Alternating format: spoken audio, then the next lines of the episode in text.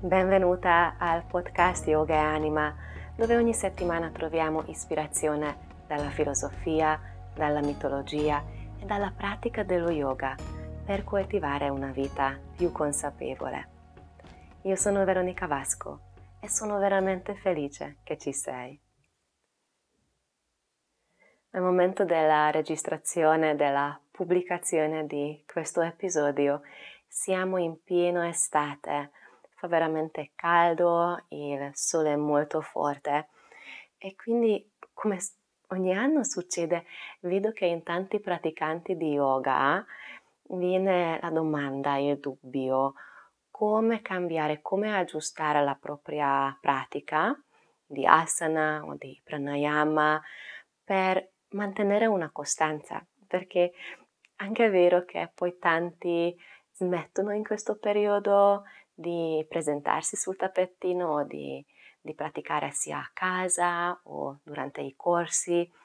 I centri, yogi, i centri yoga in Italia durante l'estate di solito sono chiusi e quindi viene molto facile ad abbandonare completamente la pratica e a posto di questo, in questo episodio vorrei offrirti alcuni consigli, alcune possibilità che riguardano sia proprio la pratica dello yoga e anche alcuni consigli generalmente per la vita, per la stile di vita che, che facciamo.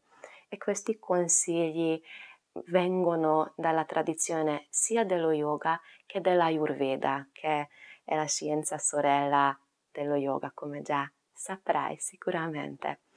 E quindi vediamo ora alcuni, alcune buone pratiche, alcuni consigli per gestire meglio questo periodo, per non mollare, non abbandonare la pratica, ma mantenere una certa coes- co- co- consistenza, coerenza, continuità, ecco la parola che cercavo, però con quella giusta flessibilità, come spesso vediamo qua quando ne parliamo, come la natura è ciclica, così anche le nostre vite sono come esseri viventi e parti della natura ciclici, o se vuoi mettere così, spiralici, ma in questa ciclicità delle stagioni idealmente aggiustiamo i nostri comportamenti, le nostre abitudini.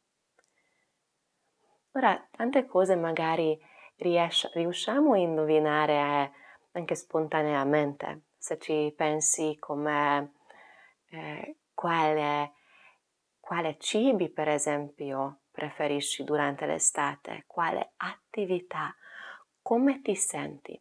Prova a osservarti se non hai fatto finora quali sono le cose che naturalmente o spontaneamente eviti in questo periodo e quali sono quelli che naturalmente sei alla ricerca che vuoi coltivare. Perché la maggior parte di tutto questo che parla in questo senso, sia lo yoga che la Ayurveda, deriva da, da questa conoscenza comune, praticamente dal osservare la vita e osservare il funzionamento della natura. Ma vediamo ora forse un po' più in dettaglio insieme. Partiamo quindi dai elementi, soprattutto dai dosha, che sono queste caratteristiche dominate da vari elementi. E così forse avremo ancora una maggiore visione della logica come e perché succede. Quindi durante l'estate, come il, l'elemento fuoco, quel fuoco del sole, il suo calore, la sua luminosità aumenta, quindi in questo senso parliamo anche del, del dosha pitta, quindi quell'elemento fuoco che sta aumentando, contemporaneamente quell'elemento eh, per ehm, riassumere di, di acquoso, freddo, di terra, che chiamiamo nella Ayurveda K, quindi quell'elemento pesante, fresco, liquidoso, sta diminuendo. Le piogge della primavera, la freschezza del vento della primavera. Sta passando? Da, da questo elemento più fresco e più liquido, grazie al calore del sole, grazie alla luminosità del sole, arriva una fase più asciutta, più secca. E quindi questo nell'Ayurveda che chiamiamo il dosha vata, ovvero quell'elemento che è guidato dalla, dall'aria e dell'etere. Quindi in questa, questo cambiamento che è naturale, è normale, ognuno di noi, a secondo poi qual è il nostro carattere prevalente, possiamo reagire diversamente. Alcuni di noi magari si trovano che all'estate sono veramente energici, si sentono a loro agio, perché le, le circostanze della natura aiutano ad equilibrare il proprio carattere. Oppure può essere che altri di noi si sentono più stanchi, privi di energia, oppure più irritabili, più rabbiosi, perché appunto questo calore e questa secchezza, questa eccessiva luminosità aumenta quelle caratteristiche che risiedono già dentro. Quindi in un mondo ideale cerchiamo l'armonia, cerchiamo una rappresentazione di questi elementi in modo bilanciato, in modo equilibrato, che non prevalga nessuno e quindi non crea quei disagi che appunto può essere la, l'irritabilità, la rabbia o la stanchezza, la debolezza oppure la, la pigrizia e la mancanza di motivazione. Quindi a livello del corpo fisico, come anche la nostra intelligenza naturale suggerisce, così fa anche lo yoga e l'ayurveda. Per esempio, una pratica molto salutare è di proteggerci dall'eccessivo calore e dall'eccessivo sole. Quando possibile stiamo più tempo al fresco, all'ombra, magari nei boschi, evitiamo le, le ore più calde della giornata, di non stare al sole, di non stare nel mare salato, tanto perché anche quello asciuga il corpo e poi fortunatamente in Italia abbiamo qua il mare che è una cosa bellissima, però dal punto di vista di mantenere l'idratazione la freschezza del corpo e della mente, dobbiamo stare attenti. Chiaramente ora che parliamo anche dei raggi UV del sole, della, dei vari problemi della pelle che possono derivare dall'esposizione al sole, forse siamo in questa epoca anche un, po', anche un po' più consapevoli di questi problemi. Quindi come è meglio proteggerci dal sole, come ricercare la freschezza, l'ombra, così per esempio di notte possiamo ricaricarci con freschezza. Quando stavo raccogliendo i materiali per questo podcast nei vari libri, nei vari testi, ho trovato una cosa molto bella come idea, non so quanto è fattibile poi magari nel tuo concetto, il consiglio di dormire all'aperto, sai un pergolo, magari può essere anche un pergolo o nel giardino, e dormire sotto la luce della luna. Perché secondo la tradizione la luce della luna che rinfresca il corpo ed equilibra questo, questo calore del sole che assorbiamo durante la giornata. Ma vediamo altre cose come possiamo equilibrare nella nostra quotidianità questo calore. Evidentemente evitiamo i movimenti o gli esercizi troppo intensi, fisicamente troppo impegnativi, quanto possibile e almeno nelle ore più calde. Parliamo spesso dell'orario delle, dei diversi elementi e si ritiene che l'elemento del fuoco è più attivo tra le 10 di mattina e le 2 di pomeriggio, che più o meno coincide con quello che diciamo anche normalmente di non esporci al sole. Quindi queste ore sono sconsigliate per eh, fare un allenamento intenso, per andare a correre, per fare una pratica di yoga intensa, quindi tra le 10 e le 2 dovremmo essere più in una situazione calma e rilassante, o anche se siamo al lavoro, possibilmente non un lavoro fisico, se questo è possibile, chiaramente nelle tue circostanze. Viene quindi la domanda, quando fare yoga, quando fare movimento, perché chiaramente per due o tre mesi, appunto come dicevamo, eh, non sarebbe bello sospendere tutte le nostre attività, che dopo anche quello si risente. E quindi consiglio di approfittare le ore fresche. Idealmente quando il sole sorge, l'energia dell'alba è molto potente perché possiamo assorbire la, la forza del, del sole, la, le sue qualità come vitalità, come energia, come prana all'alba, senza però entrare in questa fase troppo eccessiva, troppo aggressiva. Quindi fare yoga, fare una camminata nella natura, una corsa o un tuo allenamento, quello che preferisci all'alba, è ideale. Se questo poi nel tuo regime di vita non è possibile perché hai altri impegni o lavori già in quell'orario, magari può essere il pomeriggio tardi o la prima parte della sera, come anche di andare a dormire, qua naturalmente andiamo più tardi a dormire all'estate, questo è anche riconosciuto da queste discipline orientali. Quindi possiamo approfittare idealmente l'alba oppure l'ora del tramonto come alimentazione, come bevande, evitiamo in questo periodo i cibi e le bevande riscaldanti. Sono, questi, questi sono cibi molto piccanti, molto salati, anche cibi molto caldi hanno chiaramente questa qualità.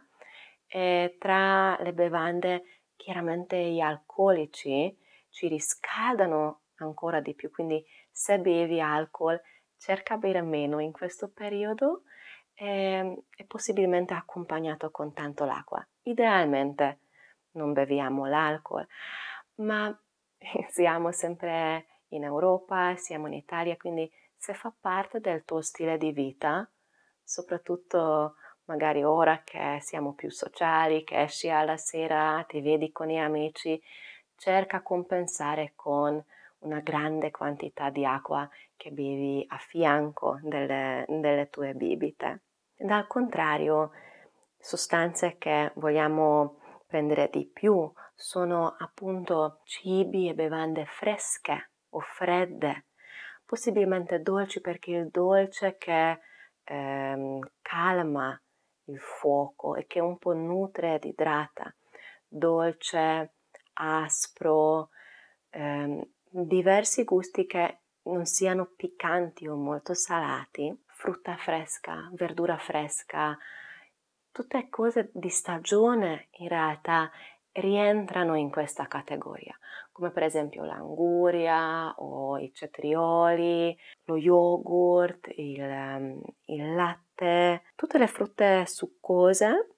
Eh, se bevi carne, se bevi, se mangi carne, allora lì è consigliato mangiare carne più tipo pollo, tacchino, cose fresche e non troppo pesanti e non troppo riscaldanti come sarebbe per esempio il manzo o il maiale. Quindi questo per quanto riguarda generalmente lo stile di vita e le attività.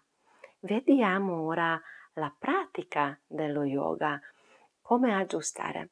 Vedi, abbiamo visto che idealmente pratichiamo non nelle ore calde, quindi o al momento dell'alba o al momento del tramonto e facciamo delle pratiche che sono più calmanti, quindi diminuiscono questo fuoco eccessivo del pita e che anche equilibrano, bilanciano l'elemento l'aria che sta aumentando in questo periodo. Quindi parliamo di, di pratiche rigeneranti come il restorative yoga. Di questo poi su Super Oggi abbiamo anche un intero corso con brevi lezioni, meditazione, pranayama, le posizioni di yoga, posizioni rilassanti come piegamenti avanti, allungamenti laterali per liberare lo spazio per la respirazione e sequenze fluide che evocano la fluidità dell'acqua e sequenze stabilizzanti che ci aiutano di connetterci con la terra, con madre terra. Così tra i pranayama è consigliato per esempio il Shitani pranayama quando inspiriamo attraverso la bocca, praticamente l'unico esercizio di respirazione nello yoga quando usiamo in questo modo la bocca e facciamo un tipo di, di cannuccia, una, un rotolo di, di omelette dalla lingua e così inspiriamo in una variante, tra parentesi, di questo esercizio. Ci sono poi altre varianti. Quindi inspiriamo così dalla, dalla bocca con la lingua che è un po' spunta fuori ed arrotolata ed espiriamo dal naso. Se questo, se non riesci a rotolare la lingua, puoi fare anche che leggermente punti fuori la lingua e sempre ci sarà questo effetto molto rinfrescante dell'aria che passa sulla lingua. È anche una pratica un po' mm, eh, che asciuga il corpo, quindi facciamo con moderazione. Un altro pranayama può essere il brahmari, quando facciamo il suono mm, della, dell'ape che mm, vola, oppure il nadi shodhana, la respirazione con le narici alternate. Tutto questo abbiamo praticato spesso nei corsi di, di Super Yogi, quindi se ora vuoi avere un, alcune pratiche, basta che metti nella ricerca tra le lezioni, tutte le lezioni oppure nei diversi corsi di pranayama, li troverai super facilmente. Ed infine come meditazione abbiamo il tema della luna e abbiamo l'acqua. Quindi puoi metterti lungomare, se vivi vicino al mare di sera o vicino a un lago, un fiume, o se non hai l'acqua vicino, puoi metterti sotto la luna e meditare con questi elementi. E come sempre, se questo non è possibile perché ti trovi in una situazione che non puoi uscire da casa o che non hai la possibilità di praticare così in connessione, in contatto con la natura, immagina, visualizza, usa il potere creatrice, creatore della mente per invocare gli elementi, appunto dell'acqua, della luna o anche eventualmente la terra, madre terra, come stabilità e come in questo senso freschezza. Questi erano i miei consigli, le mie proposte per te per mantenere una pratica di yoga consapevole e sostenibile durante i mesi caldi dell'estate. Se hai qualche domanda o anche qualche richiesta, per favore scrivimi, condividi con me i tuoi pensieri, le tue idee. Lo puoi fare via email al veronica con la k chiocciola yogaanima.it oppure tramite Instagram, Facebook e con tutti i social che troverai il link nella descrizione del podcast. Ti ringrazio per aver dedicato il tuo tempo all'ascolto. Ti auguro una bellissima giornata. Namaste.